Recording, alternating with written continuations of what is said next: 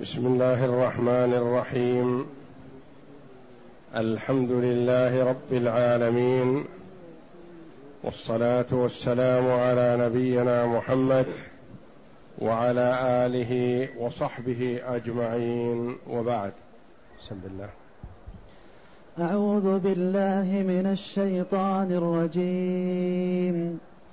وأصحاب اليمين ما أصحاب اليمين في سدر مخضود وطلح منضود وظل ممدود وماء مسكوب وفاكهة كثيرة لا مقطوعة ولا ممنوعة وفرش مرفوعة. هذه الآيات الكريمة من سورة الواقعة.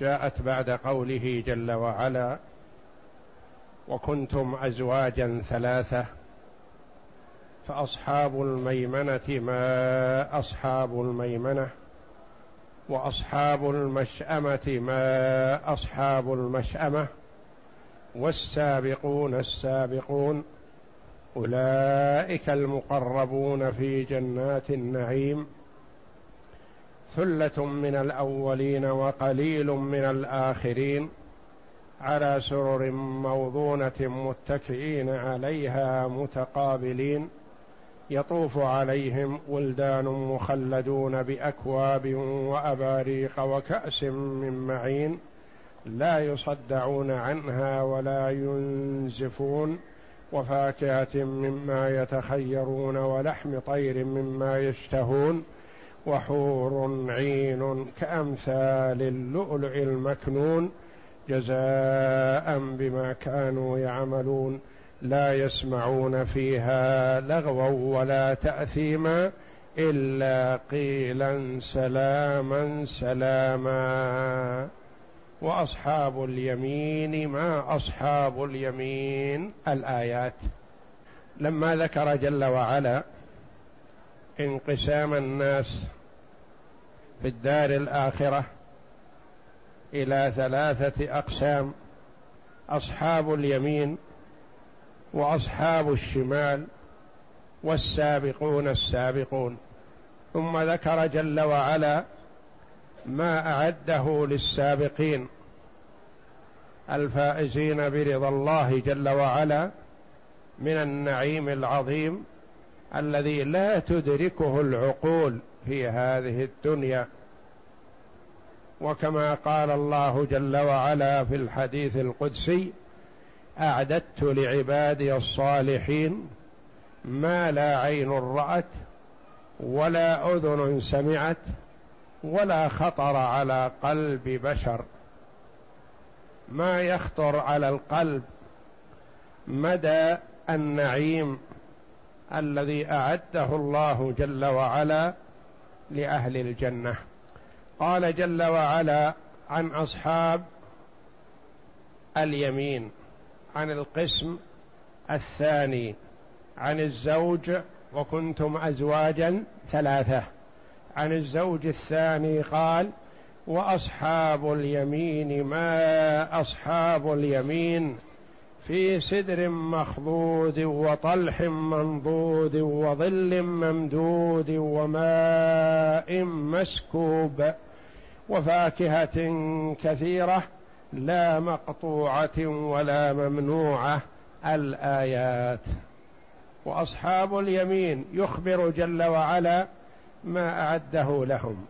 وتقدم أن عرفنا أصحاب اليمين قلنا أنهم هم قيل هم الذين يأخذون كتبهم بأيمانهم وقيل هم الذين يمضى بهم إلى جهة اليمين إلى الجنة وقيل هم الفائزون لأن اليمن خير وبركة فهم أصحاب اليمين على أنفسهم يعني أصحاب اليمن والفوز والسعادة فهم ميامين على أنفسهم يعني أهلوا أنفسهم للخير الذي أعطاهم الله جل وعلا بعبادتهم لربهم. ثم قال جل وعلا وأصحاب اليمين ما أصحاب اليمين. هذا للتنويه بفضلهم وتعظيمهم وإظهار شأنهم. مثل ما تقول مثلا زيد ما زيد يعني هو هو يستحق الذكر والمدح والثناء.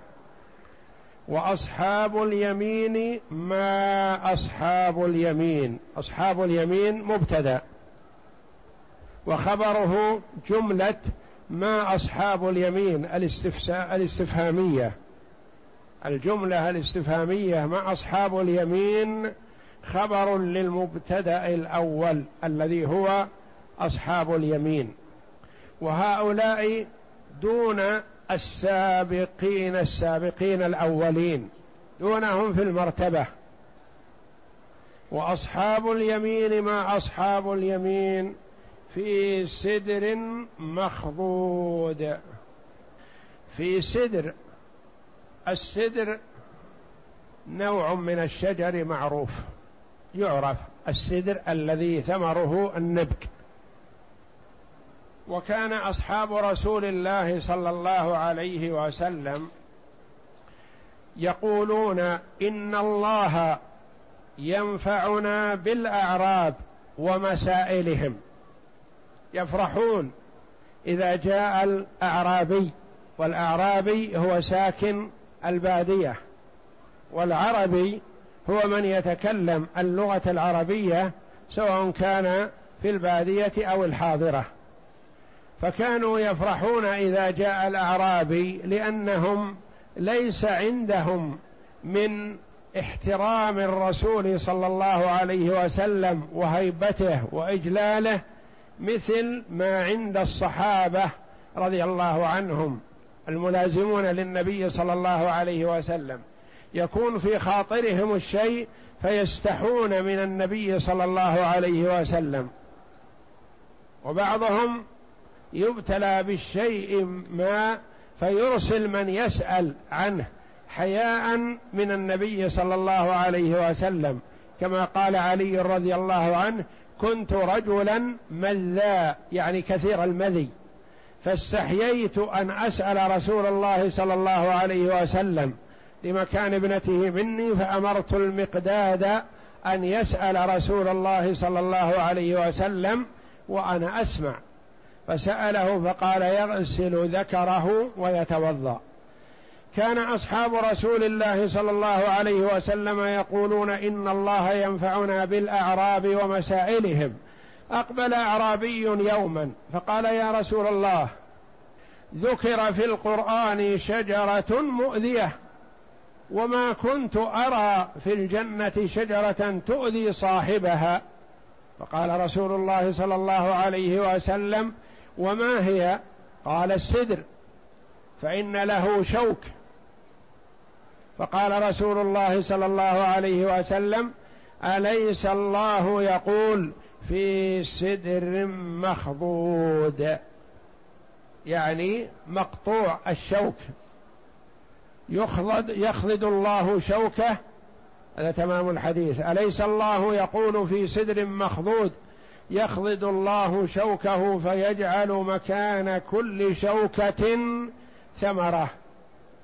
فإنها تنبت ثمرا يتفتق الثمر منها عن اثنين وسبعين لونا من الطعام. ما منها لون يشبه الآخر. قال ابن عباس رضي الله عنهما خضه وقره من الحمل يعني مليان من الثمرة. وعنه قال الجمهور الذي لا شوك فيه. وقال أيضا الموقر الذي لا شوك فيه يعني كثير الثمر ولا شوك فيه. وثمره كما قال صلى الله عليه وسلم في الحديث كالقلال. مثل القلة الكبيرة القلة الكبيرة الجرة العظيمة ثمر هذا النبق. يتفتق عن ألوان من الطعام وكلها لذيذة. في سدر مخضود. مخضود بمعنى مقطوع الشوك أو مخضود بمعنى مليء بالثمر محمل.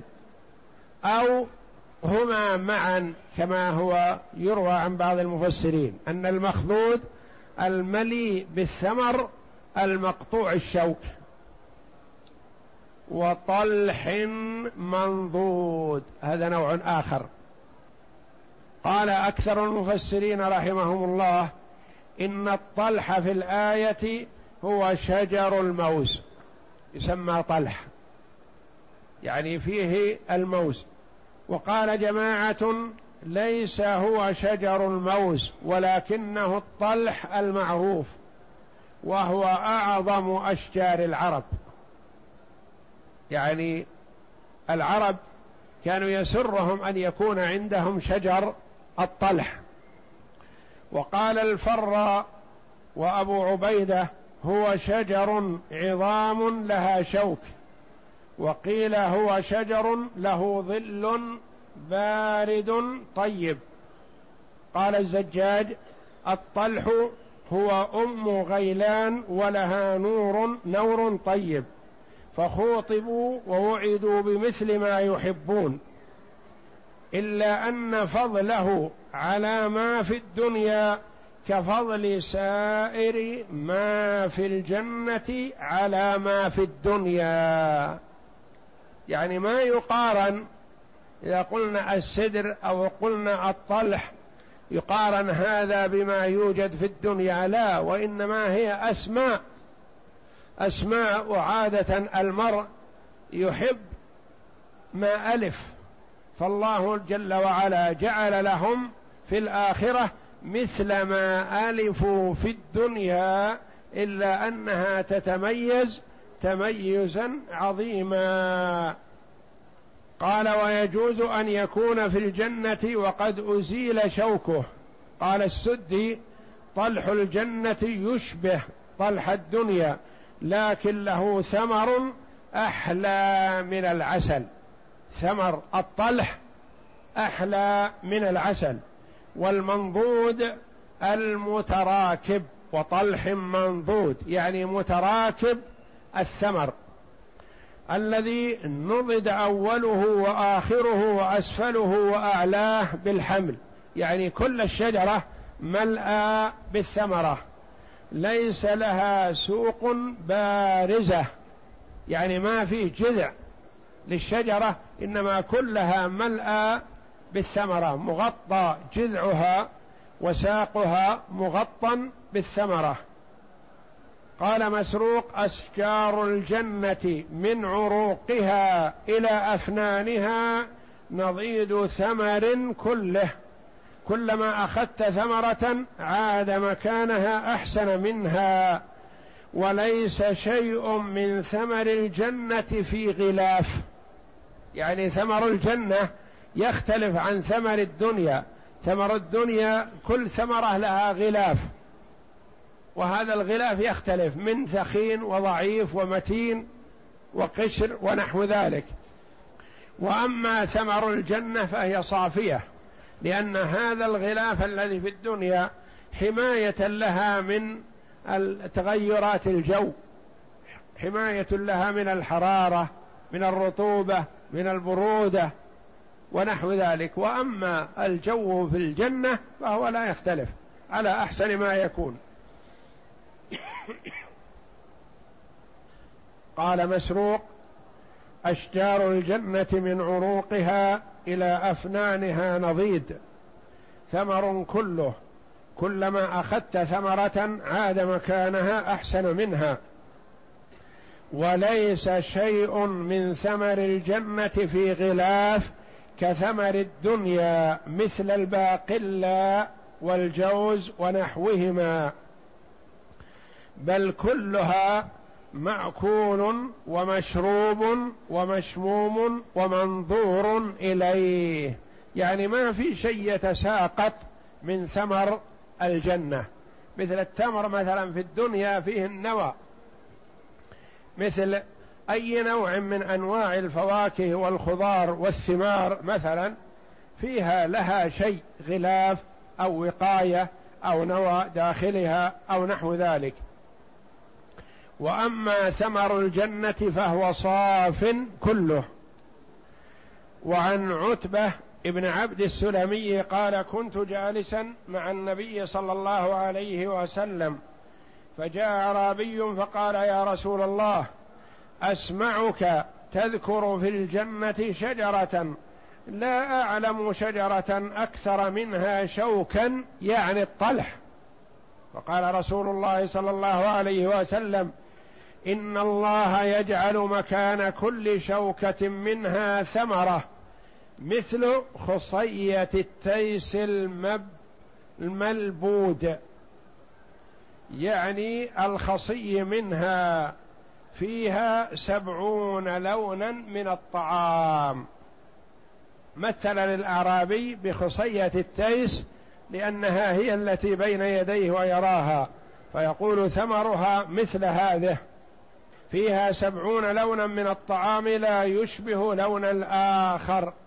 أخرجه ابن أبي داود والطوراني وأبو نعيم وابن مردويه. وعن علي في قوله طلح قال هو الموز. وعن ابن عباس مثله. وعن أبي هريرة رضي الله عنهم مثله. وعن أبي سعيد الخدري مثله. يعني عن جمع من الصحابة رضي الله عنهم قالوا الطلح هو شجر الموز. وقرأ علي طلع وقال ابن عباس منضود بعضه على بعض. طلح قيل فيها قولان هو الشجر المعروف لكن له ثمر أحلى من العسل. وقيل المراد بالطلح هنا الموز. فعرفنا أن شجر الجنة ليس لثمرته قشر بل كله مأكول. ومنضود بمعنى مملوء متراكم بعض الثمرة على بعض لا يظهر للشجرة ساق بل كله مغطى بالثمرة. وظل ممدود الظل لأن الجنة ليس فيها شمس وإنما هي كما ورد جوها مثل ما بين طلوع الفجر إلى طلوع الشمس وهي مظللة بعرش الرحمن جل وعلا وظل ممدود ممدود بمعنى دائم مستمر أو بمعنى طويل لا يقطع. أو بمعنى ممدود أي هو لا يزول. باق على حاله. لا تنسخه شمس ولا غيرها. ليس كظل الدنيا تنسخه الشمس إذا أتت عليه بل ممتد منبسط. كما أخرج البخاري ومسلم وغيرهما من حديث أبي هريرة رضي الله عنه عن النبي صلى الله عليه وسلم قال إن في الجنة شجرة يسير الراكب في ظلها مئة عام لا يقطعها. اقرأوا إن شئتم وظل ممدود. وأخرج البخاري وغيره نحوه من حديث أنس الأول من حديث أبي هريرة. وأخرج البخاري ومسلم وغيرهما نحوه من حديث أبي سعيد الخدري. يعني أخرج البخاري رحمه الله ومسلم ثلاثة أحاديث في هذا. عن أبي هريرة وعن أبي سعيد وعن أنس بن مالك رضي الله عنهم أجمعين. وظل ممدود يعني مستمر في الجنة لا تزيله شمس. قال الربيع بن أنس يعني ظل العرش عرش الرحمن جل وعلا. لما ذكر تعالى مآل السابقين وهم المقربين عطف عليهم بذكر أصحاب اليمين وهم الأبرار. كما قال ميمون بن مهران أصحاب اليمين منزلة دون المقربين. فقال وأصحاب اليمين ما أصحاب اليمين؟ أي شيء أصحاب اليمين؟ وما حالهم؟ وكيف مآلهم؟ ثم فسر ذلك فقال في سدر مخضود. قال ابن عباس وعكرمة ومجاهد وغيرهم هو الذي لا شوك فيه. وعن ابن عباس هو الموقر بال هو الموق الموقر بالثمر. لا شوك فيه ومليء بالحمل. وحمله أحلى من العسل. نعم. وكذا قال قتادة كنا نحدث أنه الموقر الذي لا شوك فيه. والظاهر أن المراد هذا وهذا فإن سدر الدنيا كثير الشوك قليل الثمر وفي الآخرة على عكس من هذا لا شوك فيه وفيه الثمر الكثير. الذي قد أثقل أصله كما قال الحافظ أبو بكر. قال كان أصحاب رسول الله صلى الله عليه وسلم يقولون إن الله لينفعنا بالأعراب ومسائلهم. قال أقبل أعرابي يوما فقال يا رسول الله ذكر الله في الجنة شجرة تؤذي صاحبها. فقال رسول الله صلى الله عليه وسلم وما هي؟ قال السدر. فإن له شوك مؤذيا فقال رسول الله صلى الله عليه وسلم أليس الله يقول في سدر مخضود خضد الله شوكة فجعل مكان كل شوكة ثمرة؟ فإنها لتنبت ثمرا تفتق, تفتق الثمرة منها عن اثنين وسبعين لونا.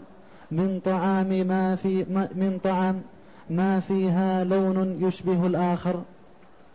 وطلح منضود الطلح شجر عظام يكون بأرض الحجاز من شجرة العضات.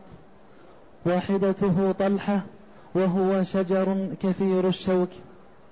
قال مجاهد منضود أي متراكم الثمر.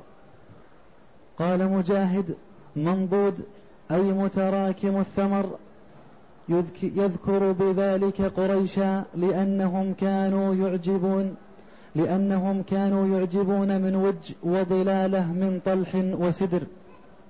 وادي وج في الطائف فيه هذا الطلح بكثرة وكان أهل مكة يتمنون أنه حولهم لأنهم يحبون شجر الطلح. فأخبرهم الله جل وعلا أن في الجنة طلح منضود. نعم. قال ابن أبي حاتم وطلح منضود. قال الموز قال وروي عن ابن عباس وأبي هريرة وابن زيد وقال فقال أهل اليمن يسمون الموز الطلح ولم يحك ابن جرير غير هذا القول. وظل ممدود. قال البخاري عن أبي هريرة يبلغ به النبي صلى الله عليه وسلم قال إن في الجنة شجرة يسير الراكب في ظلها مئة عام لا يقطعها. اقرأوا إن شئتم وظل ممدود. وماء مسكوب السكب هو الصب. والجريان. ماء مستمر. ما ينقطع. لا ليل ولا نهار. ولا يحتاج إلى أخدود. بل يجري كما يحب صاحبه. يرتفع. إذا أراد ارتفاعه وينخفض. إذا أراد انخفاضه. ويمشي يجري في كل مكان. حسب ما يريد صاحبه ويميل إليه. وماء مسكوب. يقول يسكبه الله في مجاريه. وأصل السكب هو الصب. يقال سكبه سكبا أي صبه. والمعنى جار بلا حد ولا خد. يعني لا يجعل له شيء يجري فيه. و وكما تقدم مهما تصور الإنسان نعيم الجنة ما يدركه في الدنيا. قد يقول قائل كيف يجري بدون خد؟ يقول إن يجري بقدرة الله جل وعلا. وليس هناك شيء يقال عنه إنه صعب أو مستحيل أو لا يكون بأمر الله جل وعلا فهو جل وعلا على كل شيء قدير. وماء مسكوب يعني مستمر وكما أخبر الله جل وعلا في الجنة أربعة أنهار نهر من ماء غير آس وأنهار من لبن لم يتغير طعمه وأنهار من خمر لذة للشاربين وأنهار من عسل مصفى. فأربعة أنهار تجري عند كل واحد في مسكنه في الجنة يأخذ منها ما شاء ويدع ما شاء. وماء مسكوب. قال الثوري يعني يجري من غير أخدود. وقد تقدم الكلام عند تفسير قوله تعالى فيها أنهار من ماء غير آس. وفاكهة كثيرة. فاكهة كثيرة بلا عد ولا حصر. أنواع الفواكه. ما يقال مثلا إن هؤلاء ما عندهم إلا السدر والطلح. قال وظل ممدود وماء مسكوب وفاكهة كثيرة. فاكهة كثيرة. يعرض لها أمور الفواكه في الدنيا مقطوعة أو ممنوعة. الفاكهة في الدنيا توجد في وقت دون وقت وقد تكون موجودة ولا تتيسر الإنسان. يراها عند الباعة ما يحصل أن يذوق منها شيء لأنه لابد بدراهم وليس معه دراهم. يراها في البستان فلا يدخله.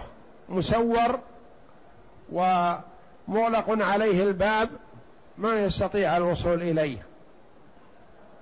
صاحب البستان مثلا توجد عنده الفواكه في فترة في أشهر محددة في غيرها ما تكون موجودة. قال الله جل وعلا وفاكهة كثيرة ليست قليلة أو فيها شح أو يأكله الكبار دون الصغار أو الصغار دون الكبار. فاكهة كثيرة لا مقطوعة لا تنقطع ولا ممنوعة لا تمتنع ممن أرادها. يهواها وهو يراها من بعد تميل نفسه إليها وهو يراها في العنقود أو في الغصن أو في الأفنان من بعد فتأتي إليه على حسب حاله. إن كان واقف جاءت على وزن يده. وإن كان جالس جاءت على وزن يده وإن كان مستلقيا جاءت على وزن يده. ما يحتاج إلا أن يتناول ما يريد على أي حالة هو. لا يحتاج أن يقوم أو يصعد على درج أو سلم أو يتناول شيء من بعد أو يمنعه عن الوصول إلى هذه الفاكهة كما يوجد في حال الدنيا. يرى الفاكهة لكن دونها الشوك. ما يستطيع الوصول إليها إلا بعد أن يجرح نفسه بالشوك. أما هذه فتأتيه على حسب ما يريد هو. وفاكهة كثيرة أي ألوان متنوعة وأجناس مستكثرة لا مقطوعة في وقت من الأوقات كما تنقطع فواكه الدنيا في بعض الأوقات. ولا ممنوعة لا تمتنع ممن أرادها. فما الموجود عند صاحب الدكان ممنوع. ما تستطيع أن تأخذ منه شيء إلا بدراهم. عند صاحب البستان ما تستطيع أن تأخذ شيء إلا بدراهم.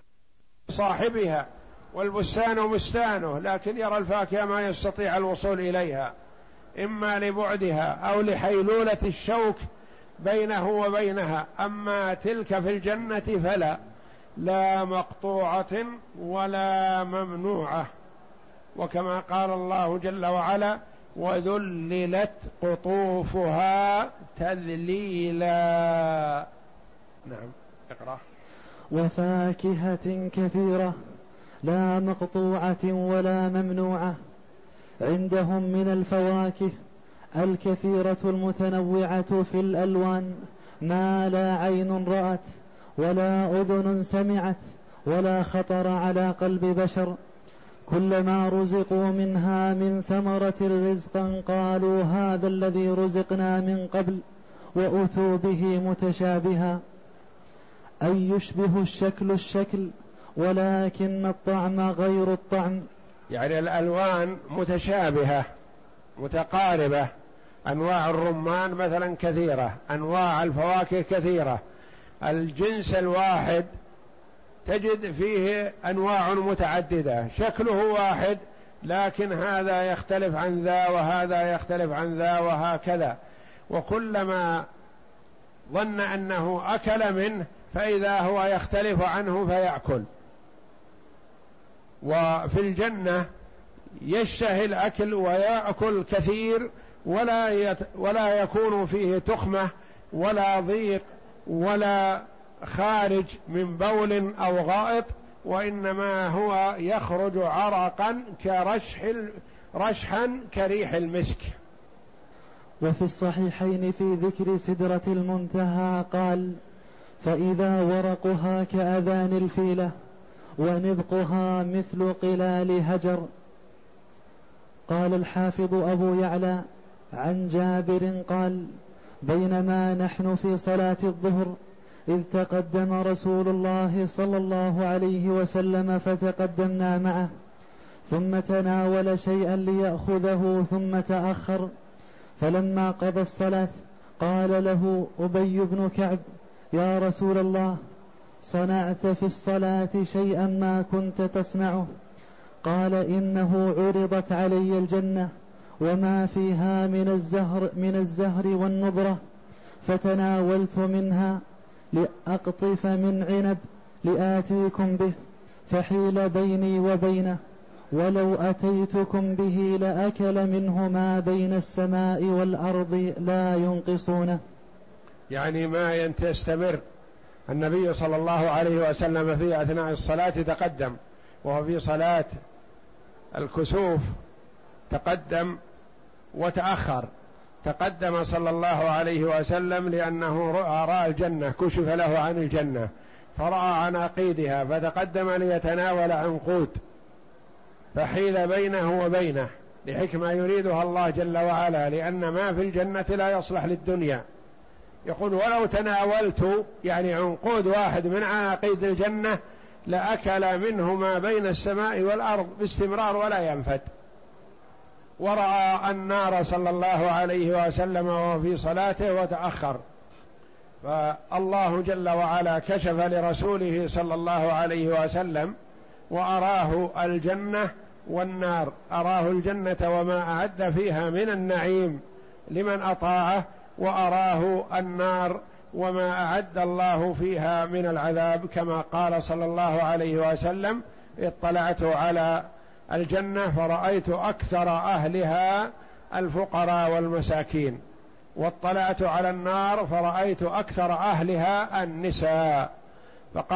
فقامت امرأة من سطة النساء فقالت يا رسول الله ولم؟ قال لأنكن تكفرن العشير وتكثرن الشكاية. لو أحسنت إلى إحداهن الدهر ثم رأت شيئا ما لقالت ما رأيت خيرا قط. والذي ينبغي للمرأة المسلمة أن تحذر هذا وأن تحذر كفران نعمة الزوج. وهذا الكفر كفر النعمة وليس الكفر بالله جل وعلا فالكفر كفران. كفر النعمة ليس مخرج من الملة. والكفر بالله جل وعلا مخرج من الملة صاحبه كافر خالد مخلد في النار والعياذ بالله. والله أعلم وصلى الله وسلم وبارك على عبده ورسول نبينا محمد وعلى آله وصحبه أجمعين.